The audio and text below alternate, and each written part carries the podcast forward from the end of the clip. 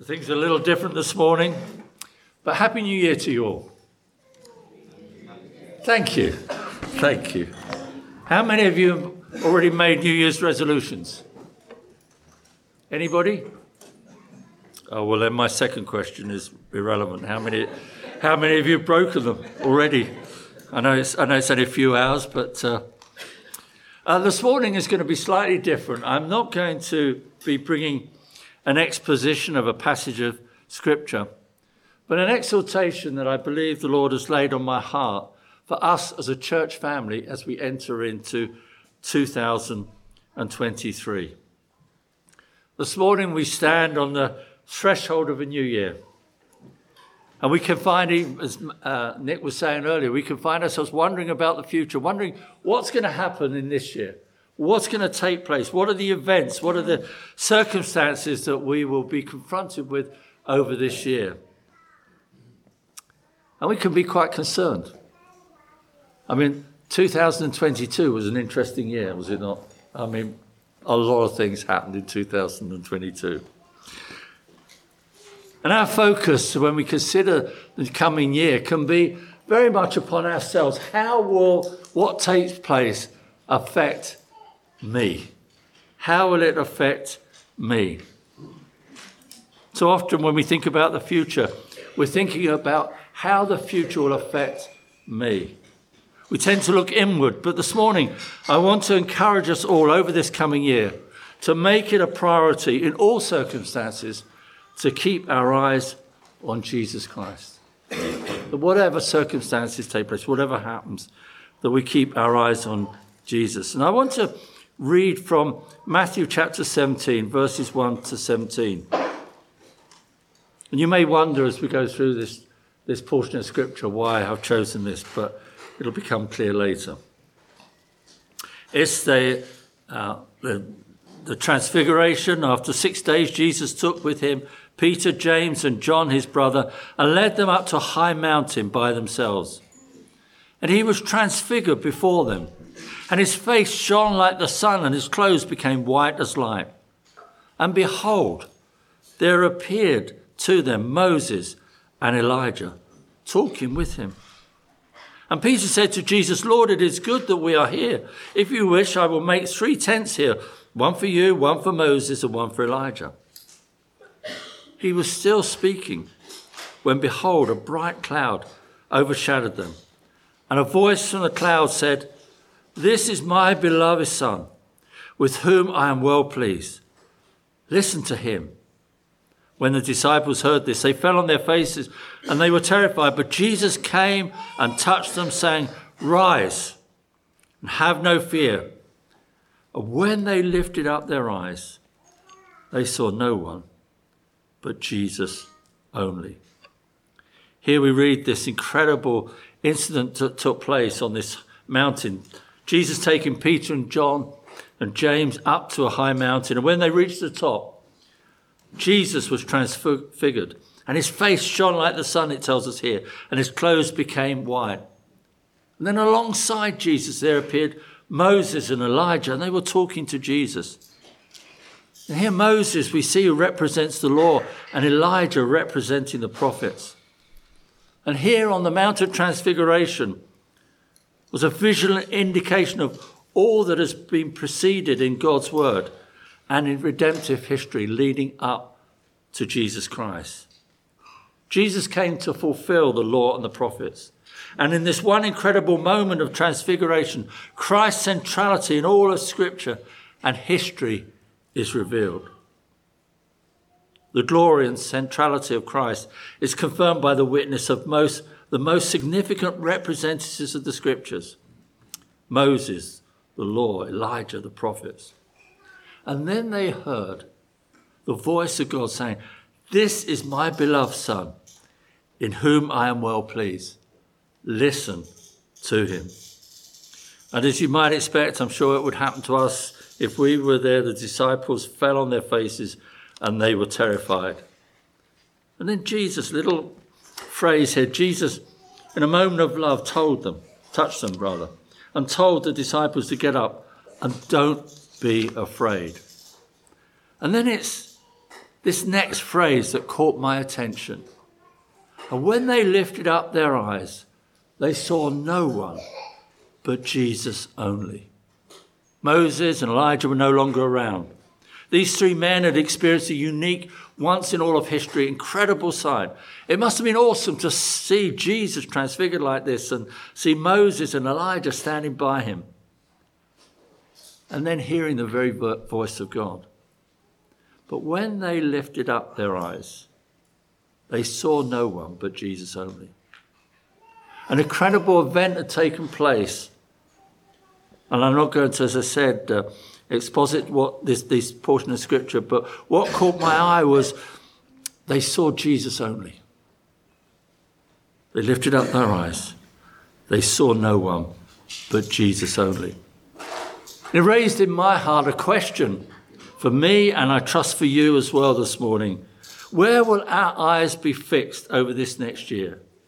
Will Jesus be my focus as I encounter various events that take place in my own life, in the church's life, in our community's life, in our nation's lives, and, and the world?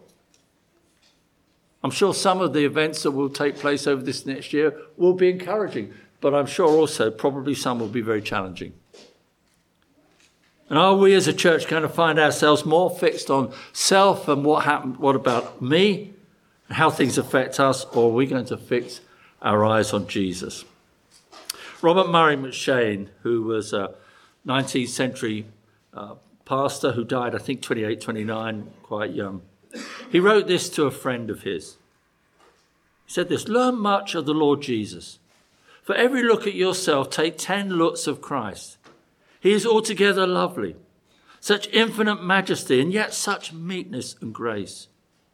And all for sinners, even the chief, referred to himself. Live much in the smiles of God. Bask in his beams. Feel for his feel his all-seeing eyes settle on you in love and rest in his almighty arms. This was a challenge, I'm sure, in the 19th century. But I would say today, this challenge of looking, looking at Jesus and looking away from self is more of a challenge in 2023. In a world that has become so obsessed with self, so obsessed in looking inward, so looking at uh, uh, what's going on in my life, how does things affect me? And there's a natural tendency towards subjectivity. We spend a lot of time looking at ourselves, looking inward, and caught up in subjectivity. Sinclair Ferguson says this the evangelical orientation is inward and subjective. We are far better looking inward than we are looking outward. We need to expend our energies admiring, explaining, expositing, and extolling Jesus Christ. Our tendency is to look inward and to be subjective. And in Hebrews 3, verse 1, we read this exhortation Therefore, holy brothers who share in the heavenly calling, fix your thoughts, or we could say, fix your eyes, fix your thoughts on Jesus, the apostle and high priest whom we confess. So today, as we stand on the threshold of a new year, I want to encourage us all to look away from self and to take Robert Murray M'Cheyne's encouragement to look at 10 looks at Jesus. One look at us, 10 looks at Jesus. We sing the hymn and we're going to sing it later. Turn your eyes upon Jesus. And it says that as we do that, the things of earth will grow strangely dim in the light of his glory and grace. And as I was considering these, these 10 looks, going through 10 glorious aspects of Jesus Christ, I have a book in my study called, it's entitled 100 Portraits of Christ. Uh, we're going to just look at 10 this morning. In fact, some of them aren't even in the book. Uh, but I want, I want us to look at this morning, very, very briefly, obviously, at 10 looks at Jesus that will help us through this year to see things in the light of his glory and grace. The first thing I want to see about Jesus is what Hebrews 1, verse 3 says He is the radiance of God's glory. In our first look at Jesus, we see that he is the radiance of God's glory. He is the exact representation of the Father. The writer begins this letter, the writer of the Hebrews begins this letter declaring the preeminence of Christ and his credentials as God the Creator. And if we want to understand more about the nature and character of God, look to Jesus. As in Christ, God entered into humanity, as we've been singing about recently over Christmas. Emmanuel, God with us. So when we look at Jesus, we see God the Father. And in 1 John 4, verse 16, it tells us that God is love. So our second look at Jesus is to see that he is not only characterized by love, he has revealed that love for you and I. He isn't just love, he has loved us with incredible love. Sinclair Ferguson says, when we think of Christ dying on the cross, we're shown the heights to which God love goes in order to win us back to himself. He is saying to us, I love you this much. Do you think that when you gaze upon the cross? When you read about the cross, when you read about what Christ has done for us on the cross, is your first thought, wow, that, that is just how much he loves me. It was your sin. It was my sin that put him on the cross. And he went to the cross because he loved us that much. And throughout the Old Testament, God is constantly declaring or emphasizing his love for his people. In the Psalms alone, we read God's steadfast love to his people in 47 of the 150 Psalms. Another word that could be used is everlasting, the everlasting love of God. The Hebrew word for this is hesed, reflecting God's covenant love to his people. And in the New Testament, Romans 8 tells us that nothing, nothing can separate us from the love of God in Christ Jesus. So, whatever takes place this year over 2023 and beyond, the Lord tarries, then nothing can separate us. We know the scriptures, and you can, when you get home, look at Romans 8 and see how Paul unfolds that. It's interesting that in Ephesians 3, Paul doesn't pray that the church would love Jesus more, but they would be rooted and grounded in his love. That they may have the strength to comprehend the breadth, the length, the height, and the depth of Christ's love for them. As we understand that, we pray for that. We, we pray for that for ourselves. I pray for that, that I will come to understand more and more of God's love for me, the depth of his love for me. And our third look at Jesus is found in Matthew 11, verse 29, where Jesus says, I am gentle and lowly in heart. This is a unique reference to Jesus. And it is the only place it, where Jesus tells us about his own heart. Nowhere else does Jesus says, I'm the way, the truth, but nowhere else does he reveal the very essence of his heart. It's a unique reference to Jesus. Dane Ortlund says the heart, in biblical terms, is not part of who we are, but the center of who we are. Our heart is what defines and directs us. It's not just an organ in the Bible. When we talk about the heart, well, we've got a heart. While it's still pumping, we can still be alive. But the heart in Scripture reveals, speaks of who we are, a very essence of what directs us in our lives, what defines our lives. And when we look at Jesus, who's the exact representation of God, we see someone who is gentle and lowly, and not someone who is angry and judgmental about the way we live. When you sin, when you fail, how do you see God's reaction, Jesus' reaction to you? Do you see it as one who's gentle and lowly? Or do you see it as one who's judgmental and angry because of your sin? The heart of Christ, and therefore the heart of God, is gentle and lowly, and he delights in extending mercy and grace to us. Which brings me on to grace, our fourth look at Jesus. Jesus, the scriptures tells us, is full of grace and truth. John 1, verse 14.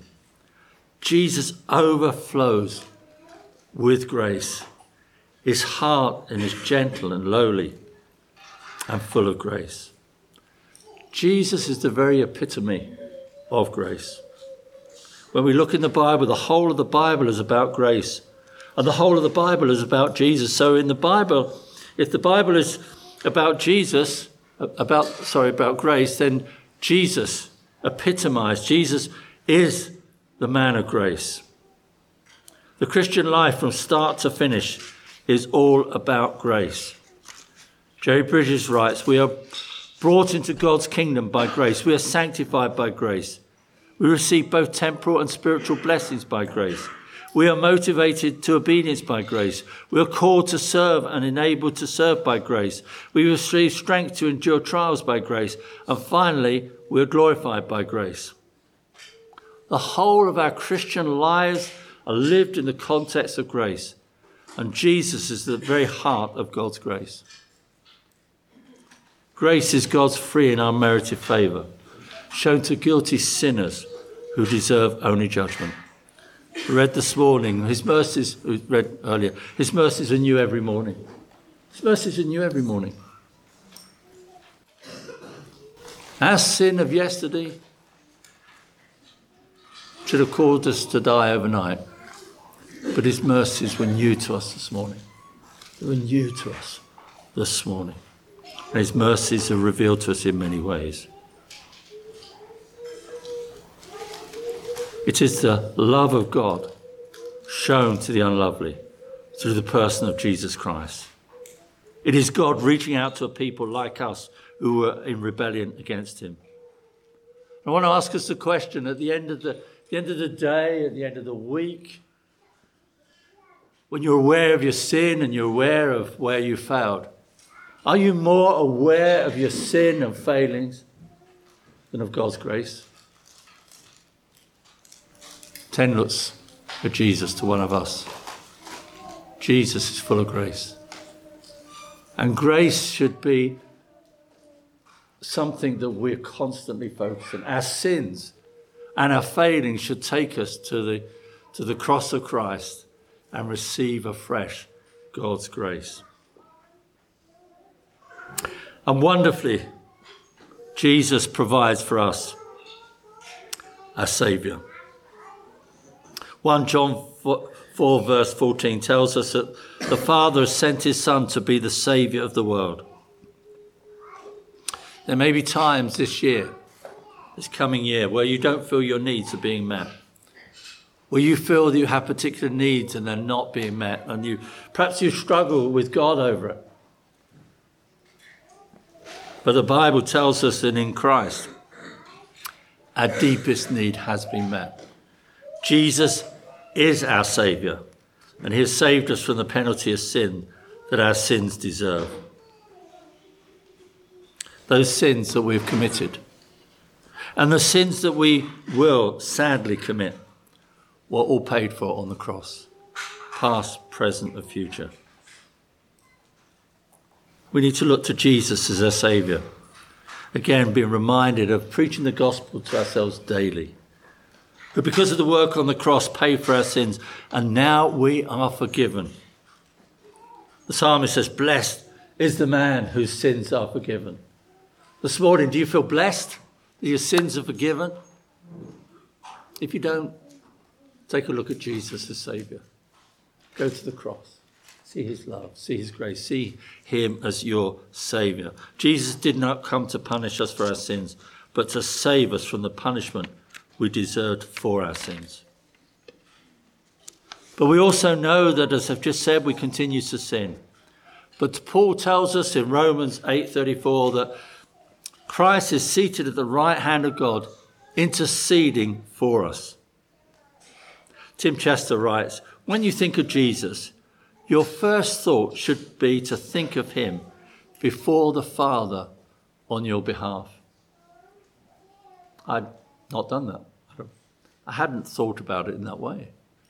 But my first thought should be to think of him before the Father on my behalf. Jesus doesn't begrudgingly intercede on our behalf. He is lovingly drawn to intercede because it reflects the same love for us that drew him to the cross.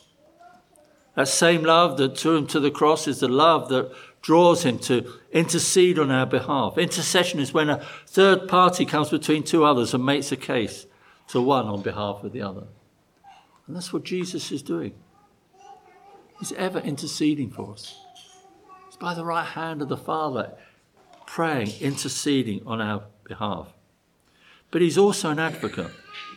So that when we sin, Jesus stands up for us and stands alongside us and defends us not based on anything that we've done, but he defends us based on his sufferings and his death. His advocacy speaks louder than our sins. We don't want to minimize our sins or run from it, but let it drive us to Jesus, our advocate, whose advocacy rises higher than our sins, greater than our sins. We sing, don't we? Our sins are there many, his mercies are more. His advocacy is higher, higher than our, than our sins. But Jesus just doesn't sit by the Father interceding on our behalf without understanding and without sympathy. Hebrews 4, verse 15 says, We do not have a high priest who is unable to sympathize with our weaknesses, but one who in every respect has been tempted as we are, yet without sin. So the seventh look at Jesus you've been noting these, you may have done. We've got to the high priest. Jesus, our great high priest, sympathizes and understands our weaknesses. He understands the temptations that we're faced with. He was tempted in every respect. Never thought about that in every respect? All the ways that we're tempted, the many and various ways that we're tempted, and Jesus was tempted but he didn't sin. But he understands and he sympathizes with our weaknesses. That's why he came. He came for the sick. He came for the healthy. He came for the sick. He came for those who recognize their weaknesses. And when we go through the challenges of life, we can place our confidence and our trust in the Lord Jesus Christ. We may not understand what's going on and why, but we can have a confidence that the King of Kings does. And as Romans 8, verse 28 says, all things work together for the good of those who love God and are called according to his purpose. He's our sovereign king. We can trust him. We can depend upon him. He does sympathize, he understands, and he knows. Something that we do not. And in our challenges over this year, and sadly, maybe in our sufferings, let's look to Jesus for grace and peace and rest in his sovereignty. Come to our ninth look at Jesus. Jesus the shepherd. Probably the most well known psalm, Psalm 23, starts with, The Lord is my shepherd. The New Testament refers to Jesus as the chief shepherd. And as Psalm 100 says, We are the sheep of his pasture his leadership through the trials of life, through the various things that take place in our lives over the year, is not only as king, being sovereign over all, but also being our shepherd. He's our shepherd king. He is the good shepherd who lays down his life for his sheep, and he will guide the sheep of his pasture into good places for our growth and will protect us as Psalm 121 says, from all harm. He will guide us. We may not understand it. We may not understand exactly what's taking place, but we can depend upon a sovereign king who is also our shepherd king. He's our shepherd. And then finally, in the book of Acts, we read of the ascension of Jesus. And while the disciples gazing into the, were gazing into the sky, two men, probably angels, told them, This Jesus who was taken up to heaven will return in the same way. And in Thessalonians, Paul encourages that Jesus, encourages the, the, the believers there that Jesus will return from heaven with the voice of an archangel and the trumpet of God. Do you know, I'd love to be there. I'd love to, I'd love to hear that trumpet. I can't imagine any sound that's going to be more glorious. But I think as we enter into heaven, there'll be some trumpets as well. That's what I'm looking forward to. I, lo- I love the sound of brass instruments. There we have trumpet with the voice of the archangel. Jesus is also our coming King. One day Jesus will return as our King and he will take us all home to the place he's been preparing for us. And when we see him, we'll be like him. When we see him, all of our ailments and sicknesses will be healed.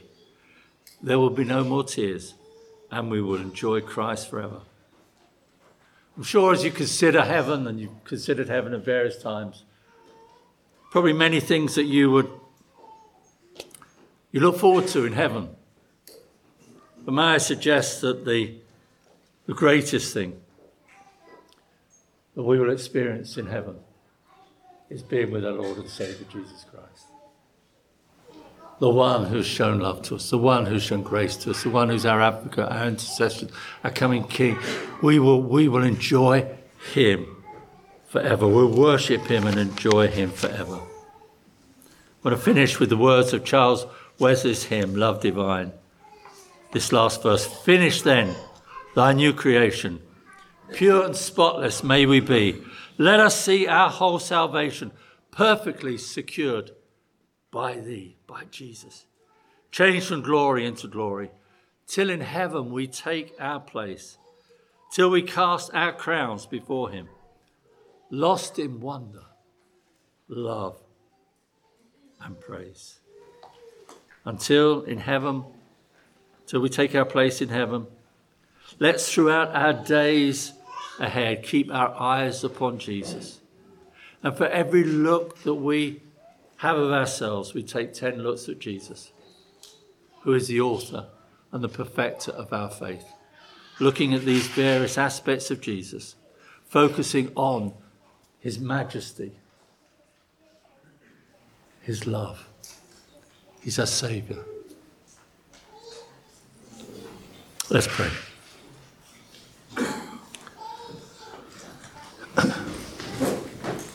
Heavenly Father, thank you this morning that it is His grace that has brought us safe thus far, and it's grace that will lead us home.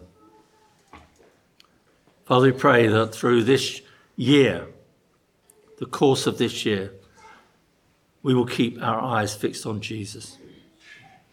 The Lord, we will experience much grace, and when tempted to focus on self, self pity, self congratulations, we would look up, look up, and see Jesus, our Saviour, the lover of our souls.